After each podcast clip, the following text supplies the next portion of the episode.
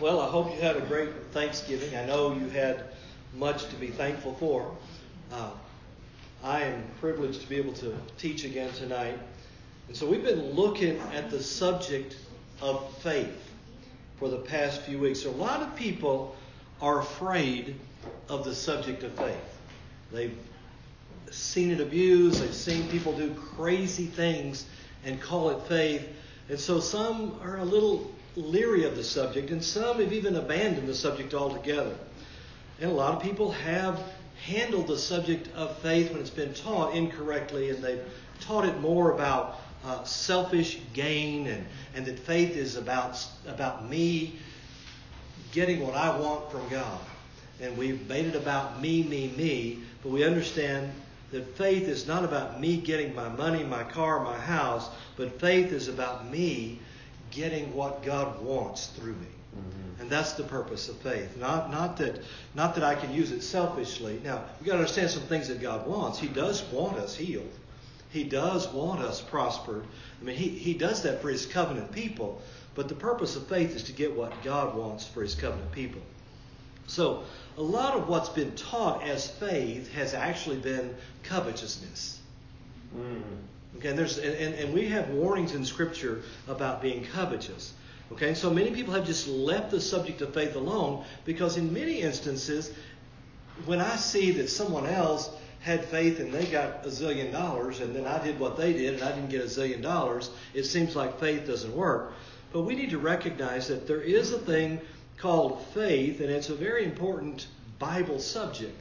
And when faith doesn't seem to work for people, the church, by and large, has invented a theology, and they've called that theology the sovereignty of God.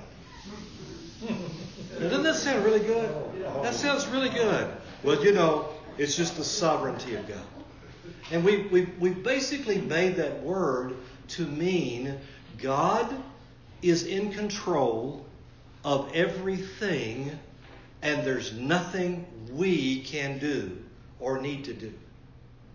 Now, that sounded pretty dangerous, didn't it? Y'all got very quiet just then. Mm-hmm. God is in control of everything. Is He? Well, if He is, He's doing a bad job at some things. He gave us all free will. You're, don't preach my sermon before I get there. No, but but but we have we, we've replaced that with the sovereignty of God. Instead of believing God and belief being my responsibility, people have replaced that with everything is up to God's sovereignty. Right? Do you realize that the King James Virgin Virgin version? By the way, my son, when he was four years old, he came to Tammy one day and he said he looked at her and he said, "Mama, what is a virgin?" And she looked at him and she thought, Now, Lord, you got to help me with this one. This is a hard question to answer. And so she began doing her very best to explain to him what a virgin was to his four year old mind. And he listened to her for a few minutes. And he, she said, Do you understand? He said, Yeah, Mama, but what's the King James Virgin?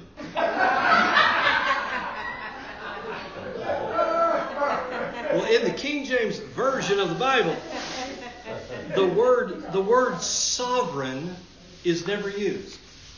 It never says sovereignty or sovereign in the King James Version. Now, in the New International Version, the, the, the, word sovereign is used, but only in connection with the, with the word Lord. The New International Version addresses God and calls him sovereign Lord. In the King James, we find it where it says Lord God. It never says sovereign in King James, but the, the words Lord God in the Hebrew language are, are Adonai Yahweh or Adonai Jehovah. The word Adonai means Lord, means ruler, master, controller. Now, it doesn't mean sovereign in the sense of that, that he does everything and there, that, that nothing uh, can be done without him doing it. All right? Religion has given us this invention for sovereign that means God controls everything and nothing can happen unless God wills for it to happen. That sounds pretty churchy to me. It sounds, you know, it would be nice if that was the way it really was. However, here's the, here's the actual definition of the word sovereign.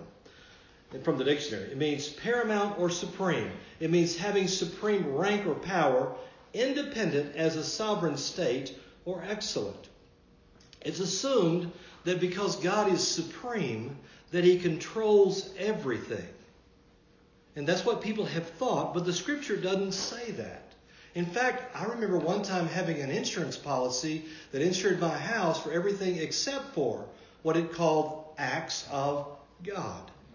And they were referring to those being tornadoes or other natural disasters. But it's assumed that God does that. And so, so people blame these things on the sovereignty of God. Now, here's the truth God is not the problem. Mm-hmm. He's the answer to problems, and that's why we need to live by faith. Jesus said, The thief cometh not but for to steal, to kill, and destroy. He said, But I've come that they might have and enjoy life in abundance to the full till it overflows. The scripture says that, that God is the giver of all good gifts. We understand our Father is not the one who's causing the calamity. Our Father is the answer to the calamity. Mm-hmm. Let me just say something about the will of God. I'm saying this as a prerequisite or as, as a precursor to talk about faith some more. The scripture says this in second in 1 Timothy 2 4. Speaking of God, it says, Who will have all men to be saved. Wait, it's who will have all men to be saved and to come unto a knowledge of the truth. So what is the will of God? The will of God is that all men be saved. Here's the question Are all men saved? Well, no, they're not. Okay, they're not saved because, because it is, it is their choice whether to be saved or not. Okay, God is not going to force people to be saved. The scripture says in 2 Peter 3 9, it says, The Lord is not willing that any should perish, but that all should come to repentance. What's his will? That all repent. It's against his will for them to perish or to go to hell. Once again, his will is, is, is, is not, is not that, that he can enforce it sovereignly on everything in every situation.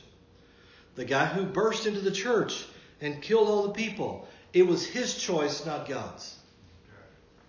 Okay, that wasn't the sovereign will of God, right? We must make a choice. When we speak about faith, this is what we understand. Faith is a choice that we make as we choose to believe the Word of God. We must choose to believe it. I, it would be wonderful if it just came and I didn't have to choose it. If we could just like get a Bible and sit on it, mm-hmm. and it could os- it would osmose all the way through our beings, and we could have faith. Now, faith is a choice that we have to make. God is only in control of what I give to Him to control. If I offer it to Him, He can control it. Now, there are prophetic events that are going to occur that no one anywhere can change. I'm not talking about that. I'm talking about our personal lives. When it comes to my life, I choose whether to believe or not. I choose that. Listen to this passage of Scripture. This is from Deuteronomy chapter 30. I'm going to read 14, 15, and 19.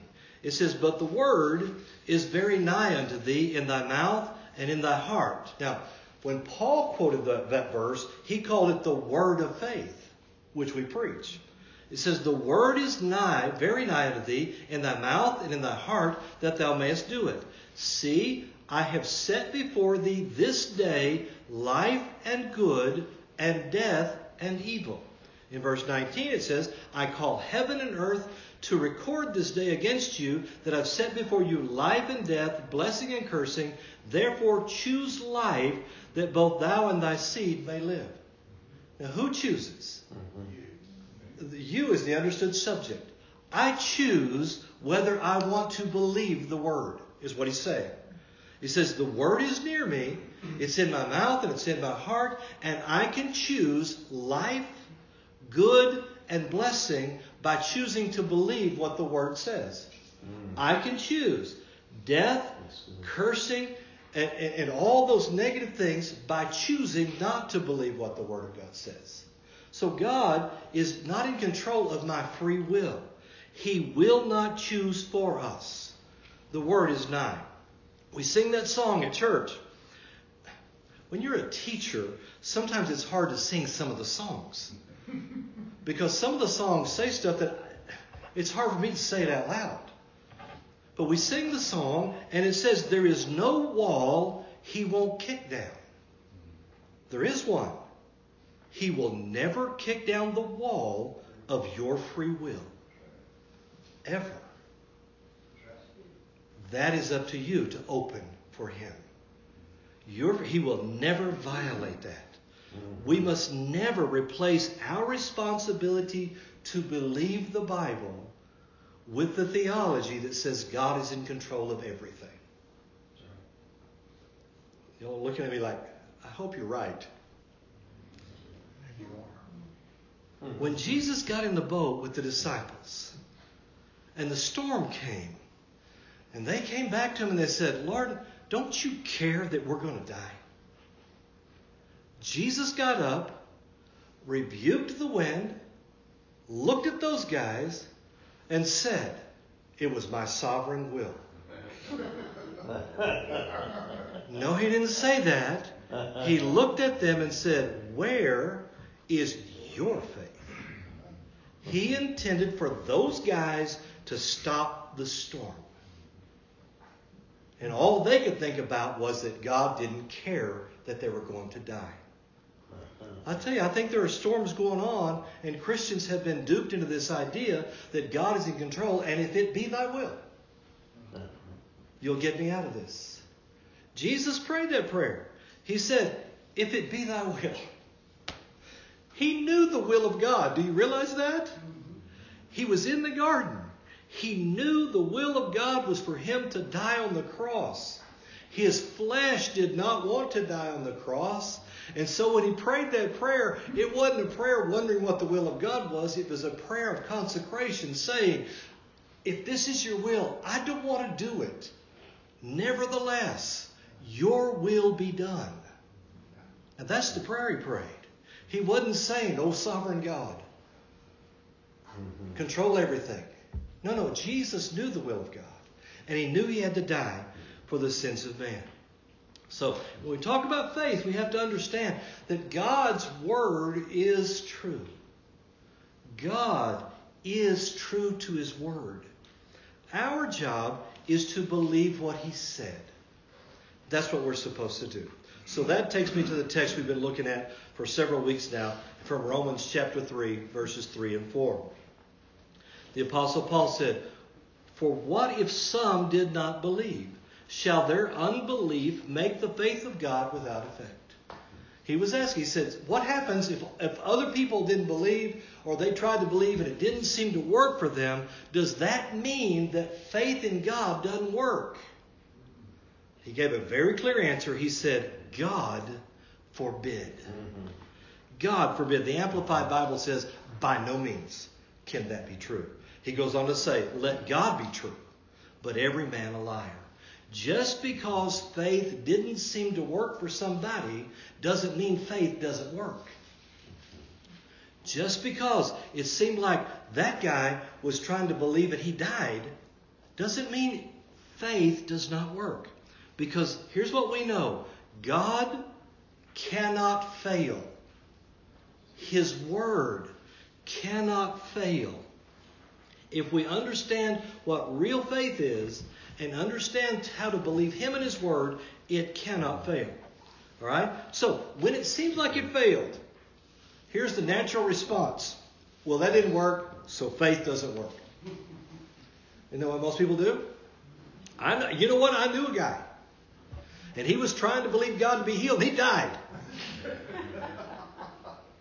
Uh, can I just tell you something? I've prayed for people before, and some of them have died. But does that mean we don't pray for somebody else? No. Have you ever heard of, of, of the great evangelist Benson Idahosa? Anybody heard of him mm-hmm. before? Benson Idahosa was called the Miracle Man of Nigeria. Mm-hmm. He was one of the greatest miracle evangelists ever walk on the planet. And when he was just a young man, the missionary was at his village teaching the young men about miracles and what to do and how to evangelize.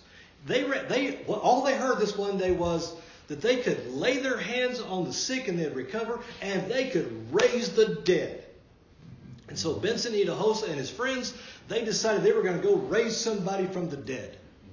So they got up the next morning, went to the closest village, and they, they, they asked somebody, Is anybody dead here? They said, Well, this guy just died over here. So they go over there and they command him to live in Jesus' name. Nothing happened. They said, Well, let's go find somebody else.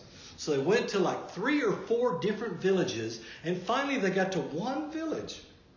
And they said, Anybody dead here? They said, This guy just died. They went in his tent or shack or whatever it was. They commanded life to come back in his body, and the man came back to life. What would have happened had they not continued? What would have happened if they would have said, It doesn't work?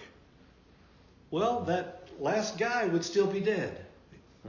We need to understand just because it didn't work one time doesn't mean it's God's fault. It means maybe there's something I don't understand. Maybe there's something I need to work out. Maybe, maybe I'm, I'm not there yet. Maybe I don't really have the revelation I think that I have. All right, just because it didn't work for somebody else or even me doesn't mean that it doesn't work. Mm-hmm. We've read this scripture the last several times in 1 Peter 1 5, 1 Timothy 1 5. It says, Now the end of the commandment is charity out of a pure heart and of a good conscience and of faith unfeigned. Unfeigned. That means it's not fake. The real deal. 2 Timothy 1 5 says, Paul said, When I call to remembrance the unfeigned faith that is in thee, which dwelt first in thy grandmother Lois and thy mother Eunice, and I am persuaded that in thee also. So we've established over the weeks that there is an unfeigned faith. If there's an unfeigned faith, there must be a feigned one. If there's a real one, there must be a fake one. The scripture would not have talked about being real. So the devil wants to present a fake form of faith to Christians. He wants them to try a fake kind of faith so they will fail, so that Christians will no longer try to believe God. The reason is, is the scripture says, tells us that this is the victory that overcomes the world, even our faith. Mm-hmm. And the devil does not want you to get that one. And if he can get it, if he can get this in my mind, well, you know what? Jimbo over there, he tried to believe and he died. So why try? And the devil wants you to believe that. So you won't even try. Right? We need to recognize that God wants us to win and he wants us to defeat the devil. So we've talked about some fake kinds of faith. We talked about imitation faith that the sons of Sceva tried. They tried to act like Moses, I mean, act like Paul in the name of Jesus when Paul preaches.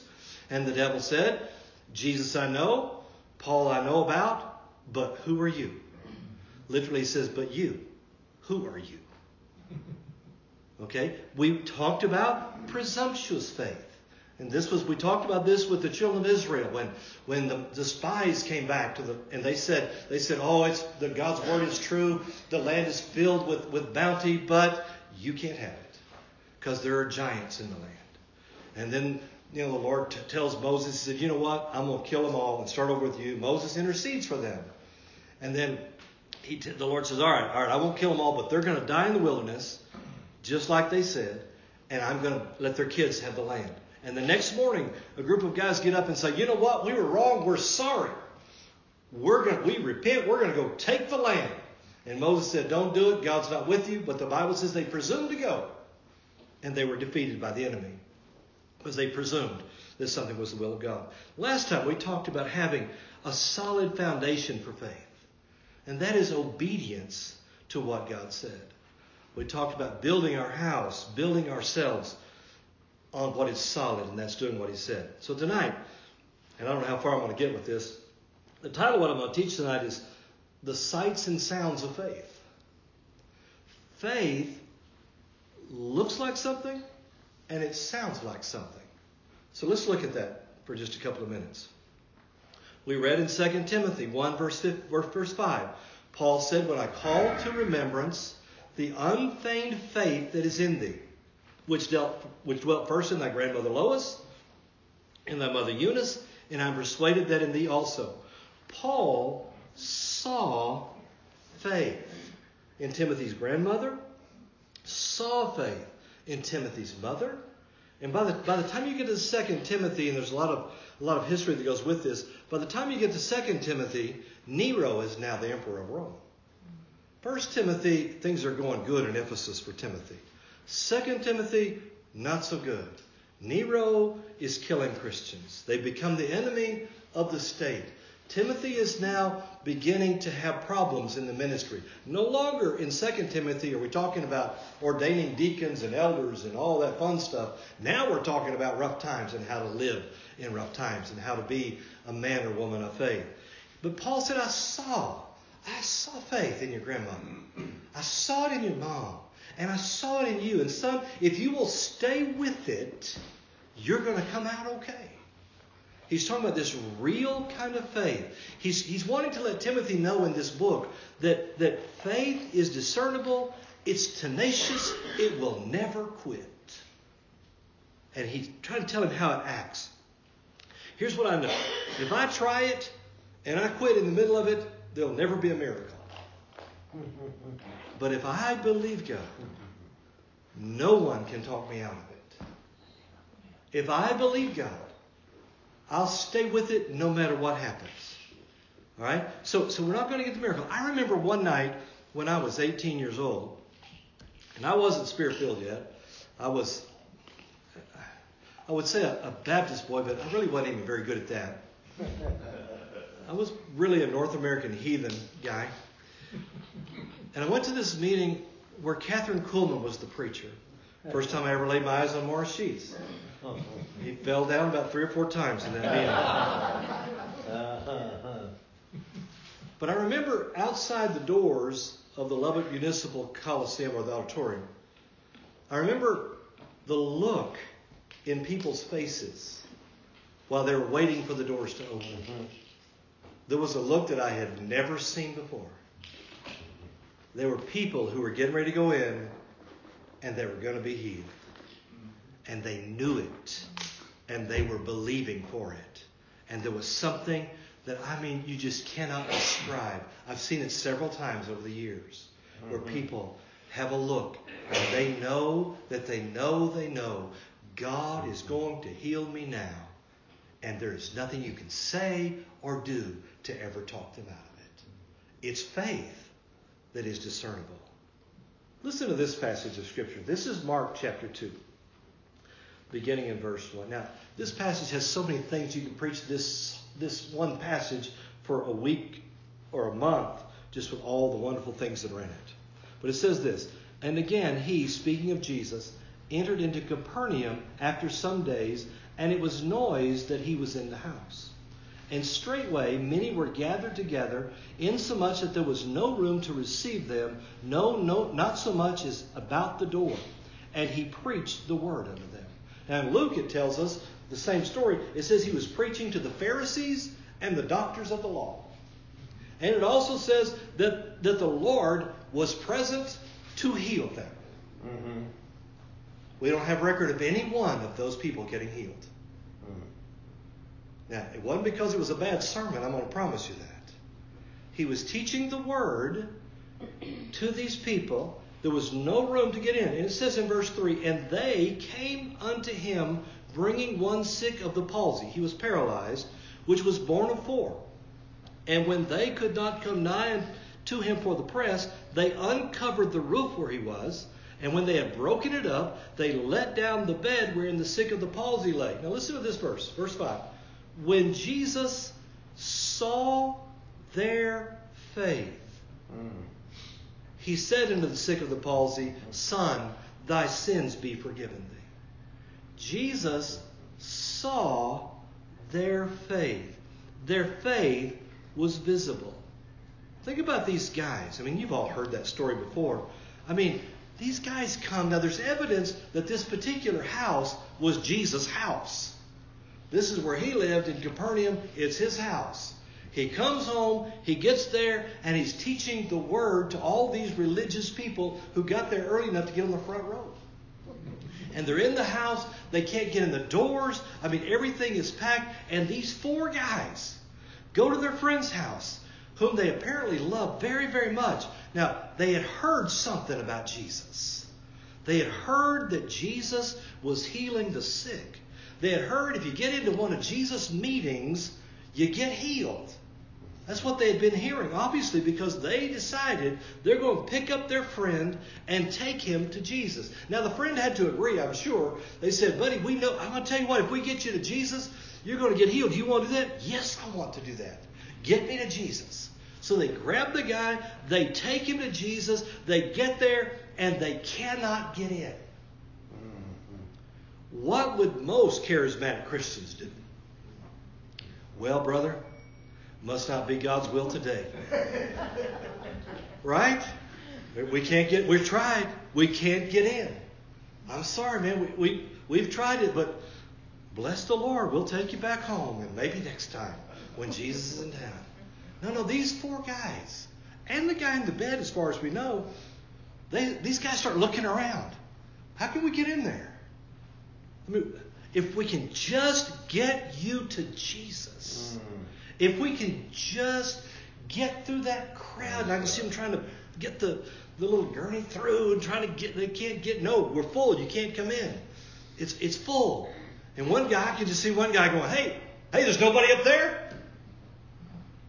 Now, how in the world they got this guy from the ground to the top of that house, I don't know. I mean, they may have dropped him a time or two. I have no idea. But they had to strap him in and somehow they hauled him to the top of that house. And so they've, they've got to the first part, they got to the top of the house. Now they got to get in the house from the top. Now, this is the teacher's house. This is his house. Are they going to make a good impression by tearing a hole in his roof? but these guys don't care because they know that if they get him to Jesus, he will be healed. And they know it. And so they're just, y'all got a knife or something? We got, we got to dig through this. And they have to dig through the house. Can you just see Jesus teaching and getting the dust out of his hair?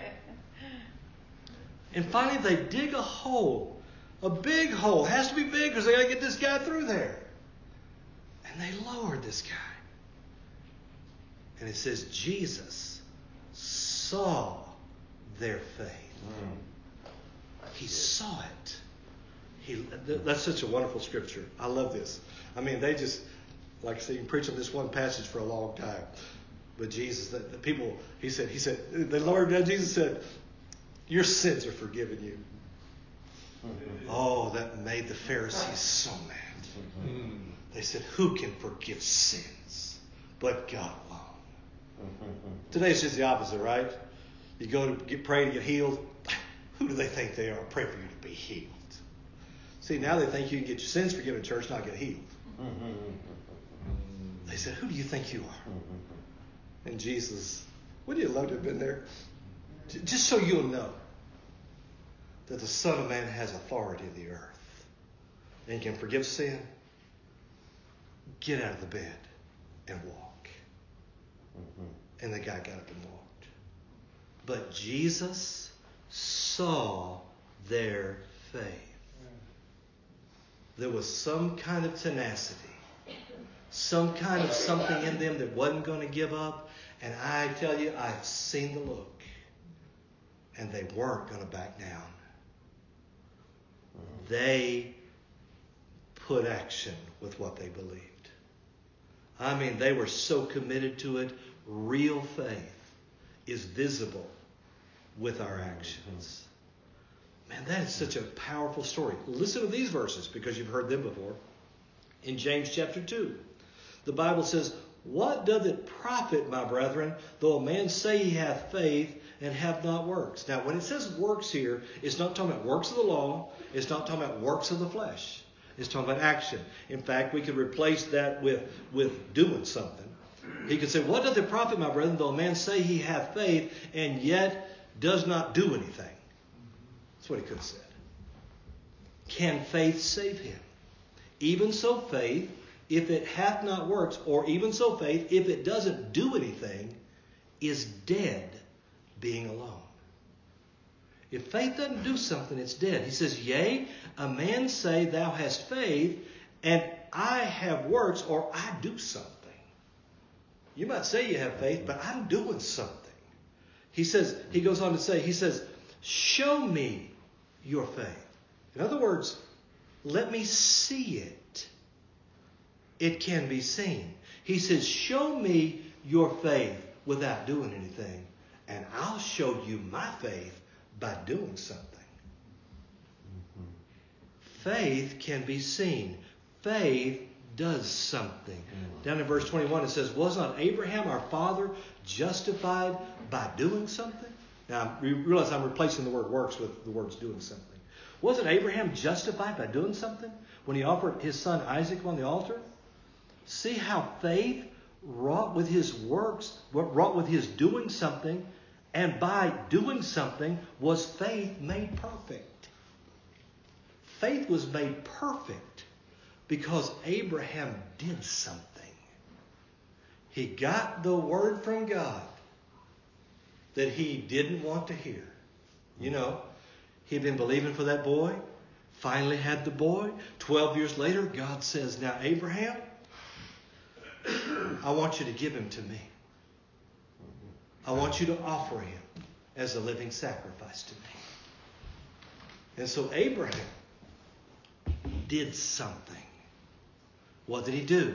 He did what God told him to do, and his faith was made perfect. In verse 24, it says, You see how that by doing something, a man is justified, not by faith only. That's pretty good. For as the body without the spirit is dead, so faith without doing something is dead also. Faith can be seen, can always be seen. I love it. He said, Show me your faith. Mm-hmm. And I'll show you my faith by what I'm doing. Mm-hmm. My faith has action attached to it. Man, when he did it, his faith was made perfect. The word perfect means complete. His faith was made complete. So that makes this passage even mean more to me in Romans chapter 4, 16. It's talking about Abraham. It says, Therefore, inheriting the promise is the outcome of faith and depends entirely on faith in order that it might be given as an act of grace, unmerited favor, to make it stable and valid and guaranteed to all his descendants, not only to the devotees and adherents of the law, but also to those who share the faith of Abraham, who is thus the father of us all. In other words, if Abraham could do something, and that was the demonstration of his faith, so can I. Mm-hmm. If it's, it all comes to all of us the same way. The scripture says that the blessing of Abraham comes on the Gentiles through faith. We have the very same blessing he had. He's the example. Real faith can always be seen by what it does. If I really believe God, my actions will show it. I remember one time preaching something along these lines. I'm just going to warn you in advance. And after I got finished, I asked a lady, I said, How are you doing? As a preacher, that's not a good question to ask anybody. I was young and I said, How are you doing? And she said, Oh, pretty good under the circumstances. And I was young and I was brash. And I, before I even thought about it, I said, Well, what are you doing under there? Faith is demonstrated by our actions. You know, it's like if you're going to catch Moby Dick because God told you to, you ought to buy some tartar sauce along the way.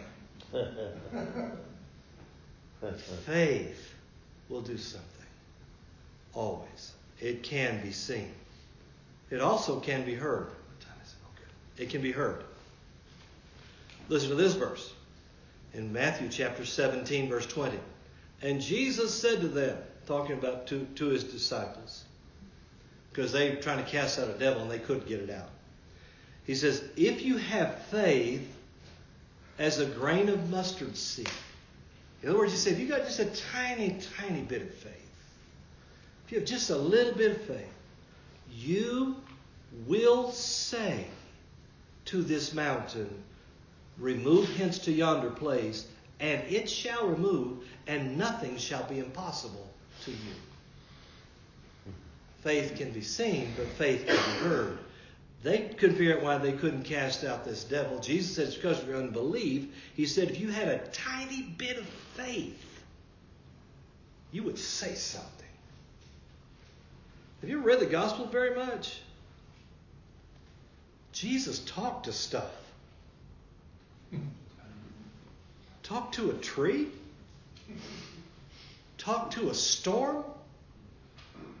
Talk to a fever? He talked to stuff all the time. He said, if you have just a tiny bit of faith, you will say. You will say. See, he told his disciples that they could speak and things will obey. Now, have you ever read Genesis chapter 1? When God spoke, things happened. His faith was heard. God said it, it became, hmm. and it was good. Jesus spoke to things. I mean, it's interesting. He spoke to things, and they apparently heard him and obeyed him. He spoke to things. I love it when he went to the fig tree, it says, and he answered it. so the fig tree was talking to Jesus. And Jesus said, uh uh-uh. uh. Because the fig tree was saying, you can get some figs here. And Jesus went over to it, and there were no figs. And the fig tree said, See there, you, your coming part of your need can't be met today. And Jesus answered it. And he said, No man will eat figs from you hereafter forever. Mm. And it died immediately from the roots. Mm. He spoke to a tree. He said, If we had even a little bit of faith, we can speak to a mountain and it will hear us and will obey what we say. Mm. That's something. Wow, you know these verses. Mark 11, 22 through 24. And Jesus answering saith unto them, Have faith in God. Now, can, we can break it down. It doesn't say in God, because that would be en theos in the, in the Greek. But it says theou, which means of God, or have God's faith. For verily I say, by the way, all the faith is His. Well, it's His faith. It comes from His word. It's His. It says, Verily I say unto you, that whosoever shall say to this mountain, Be thou removed, be thou cast in the sea, and shall not doubt his heart, but shall believe that those things which he saith shall come to pass, he shall have pretty much whatever he says. No, he says, whatsoever he says.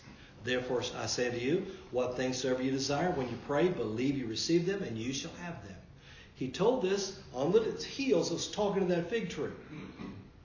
He said that we could speak to this inanimate object, a mountain, and it would obey what we say.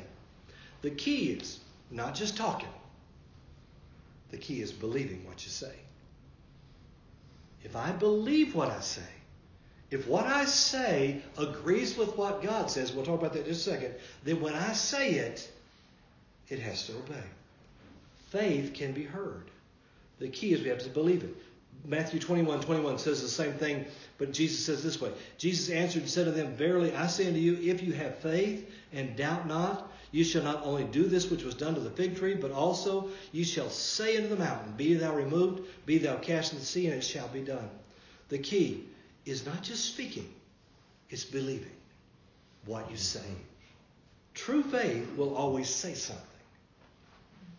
You know, you always are talking about what's in your heart. Whatever your heart is full of, that's what you're going to talk about. Our words of faith contain power.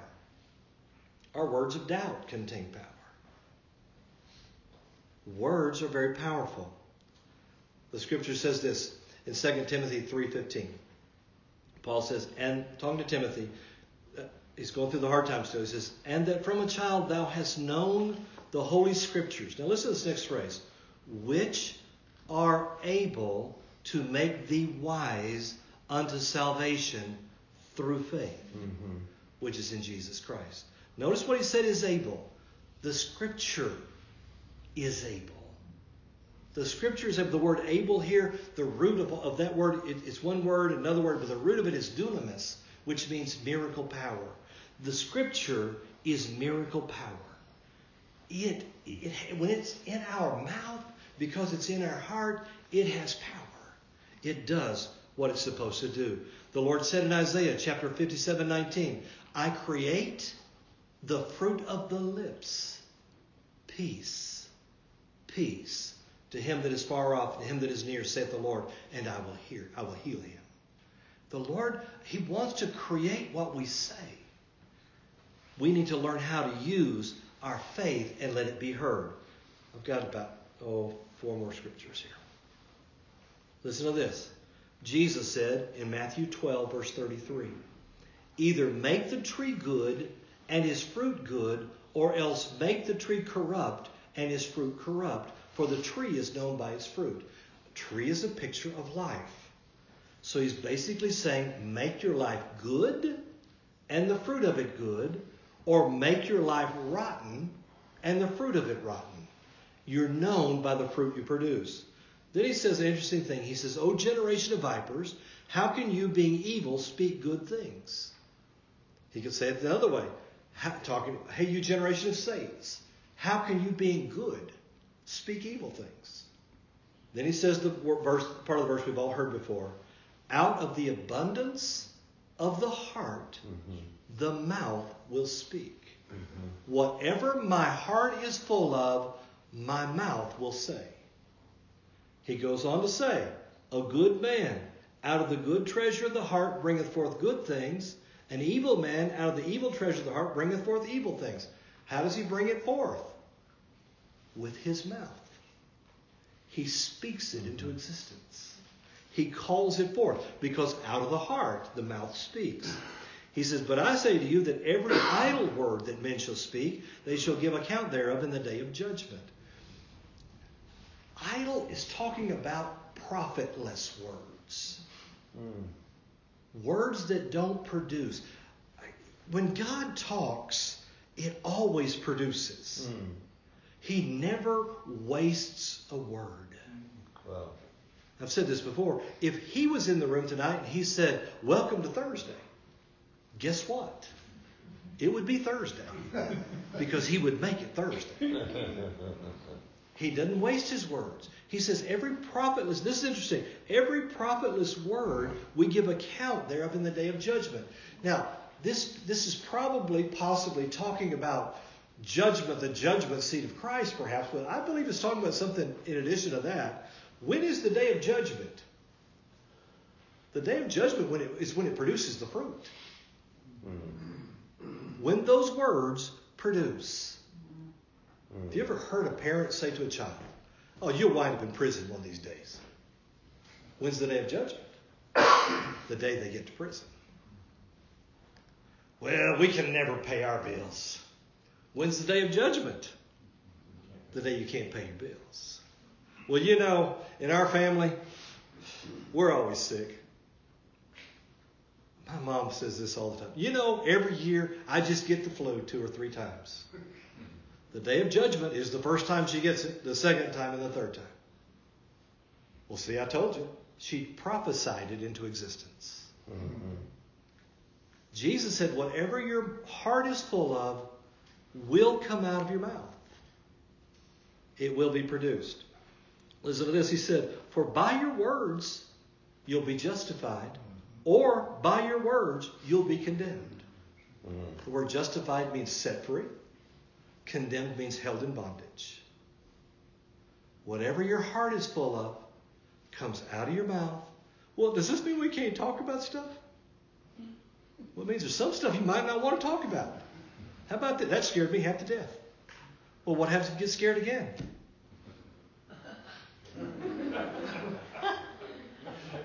we, we just we, we let these things have come out of our mouths. I mean, he said if we'd have a little bit of faith, we would say something. He said we would have whatever we say. If we really believe that, I think we might say some different things than we say. Mm. If I believe that, I'm never going to look in the mirror and say, Randy, you are so stupid. Number one, that doesn't agree with what God said. Number two, I don't want that to be what becomes in me. Mm-hmm.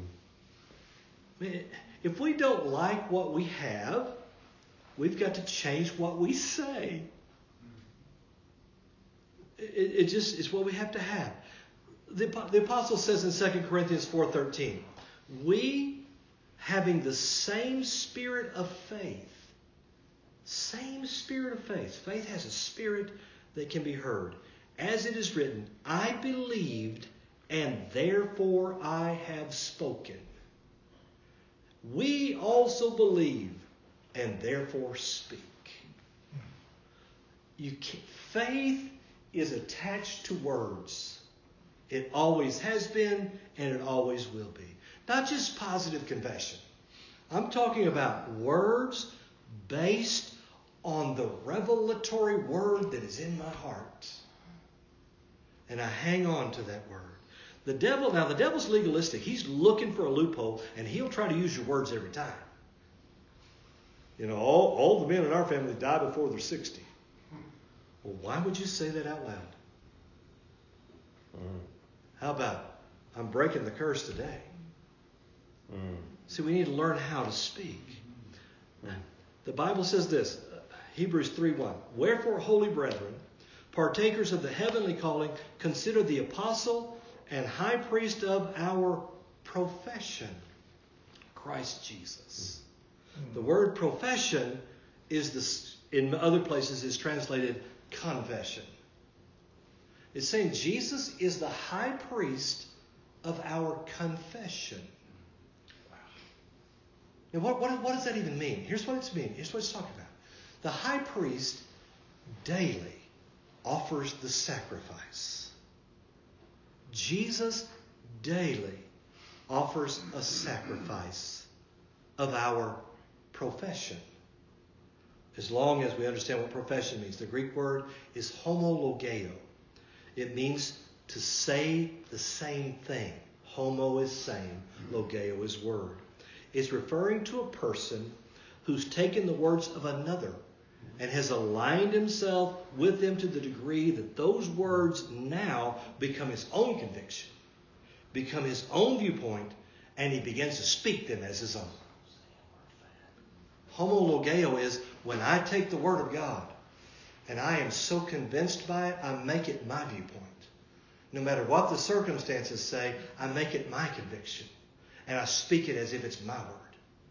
Understanding it's God's, I didn't create it. It's, it's not just parroting something, it is being convicted and convinced of it and saying it. It's agreeing with God to the degree that I say it out loud. Praise God. Jesus, as the high priest, can take that offering of agreement to the Father. Mm-hmm. He does it on a daily basis.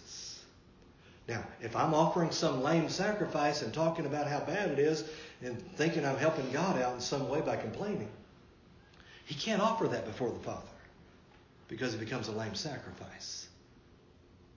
But when he offers our words of agreement, when I agree with him, he offers it to the Father.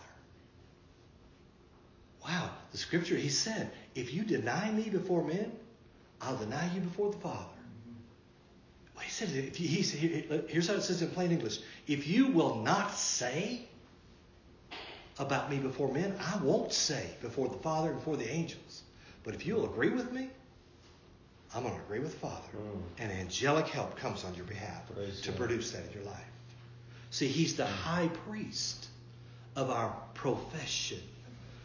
Hebrews 10:23 says, "Let us hold fast the profession of our faith without wavering, for he is faithful that promised."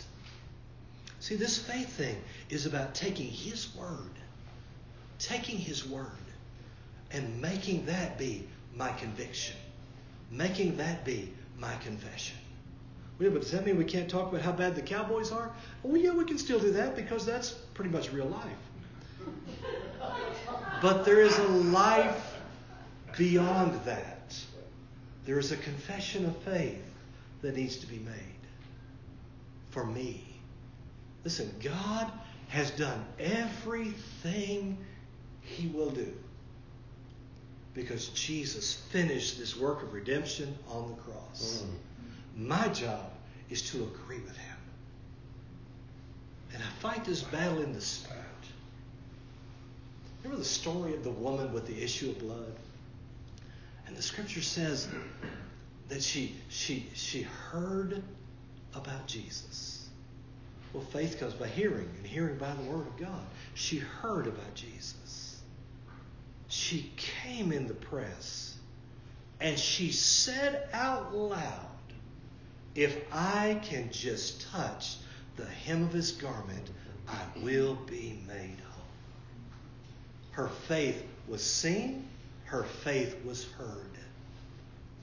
And you know the story, how she had to had to gotten to the ground to get to the hem of his garment, to grab hold of those tassels, which by the way represent the word of God. And she grabbed hold of the word of God. And Jesus stopped and he said, Who touched me? Hundreds of people were touching him. Surely some of them were sick. Surely some of them needed a miracle. But there's no indication that anybody in this crowd got a miracle except this one lady. She touched him, and Jesus said, Who touched me? And they said, Jesus, everybody's touching you. He said, Huh? Somebody really touched me. I love it. It says, When she touched the hem of his garment, she immediately felt in her body that she was healed of that plague. She didn't feel anything until she said something and until she did something. We all want to feel it, then we can talk about it. But she said it, she did it, and she got it. And Jesus said, Who did that? He finally saw her, said she couldn't be hid. And Jesus looked at her, she told him everything that had happened. And I love what he said to her. He said, he said, Daughter, my perfect will has made you whole. My sovereign plan. No, he said, Daughter, your faith has made you whole. Mm-hmm. He didn't even plan on healing her that day. He didn't pray for her. He walked by. Mm. And she had that look. I already know it. she was determined. She was going to touch him. Praise God. And don't you know those people were saying there's not room? There's not room. She said, I will be whole. I will touch him. Man, that's faith that can be seen and faith that can be heard. I knew a lady, her name was Mrs. Smith, but in our church she was called Granny Smith. Not after the apples, but her name was just Granny Smith. She was 90, I think, three years old at the time. I had baptized her the spring, the winter before that, and her family was furious because they thought she would die of pneumonia if I baptized her. But she said, No, Pastor Randy is going to baptize me. It's going to be this Sunday because I'm not waiting another day. Mm-hmm. So I baptized her. And about a year later, a cancerous growth came upon her back. So her family, they're all planning the funeral.